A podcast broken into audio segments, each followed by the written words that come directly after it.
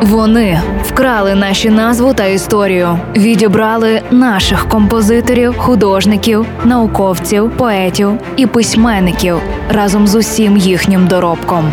Повертаємо нашу музичну спадщину у новому проєкті Вкрадені українські пісні. Слухайте щобудня на радіо Львівська хвиля. Сьогодні трохи про Моцарта. Ви запитаєте, та до чого ж тут ще й Моцарт? А ось до чого син славетного Вольфганга Амадея Моцарта Франц Ксавер упродовж 30 років мешкав у Львові, де, наділений батьківським хистом до музики, писав свої твори. Поміж ними він створював фортепіанні варіації на тему українських народних пісень, скажімо, й відомої пісні У сусіда хата біла. У сусіда хата біла,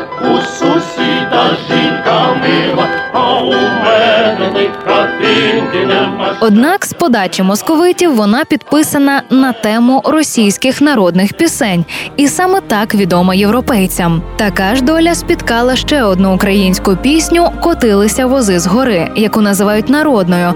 Проте вона має автора, та ще й неабиякого, бо її творцем є Маруся Чурай. Котилися вози з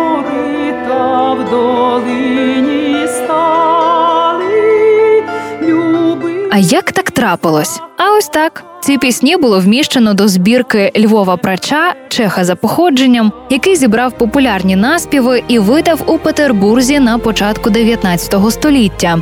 Звісно, московити всі пісні зі збірника обізвали російськими, хоча в збірці був розділ Українські пісні. Згодом у Польщі видали збірник пісні руські. Однак для німецькомовних авторів між поняттям руські та російські подекуди й досі стоїть знак рівності. Отак московити привласнили пісні, навіть не створивши їхнього російського варіанта.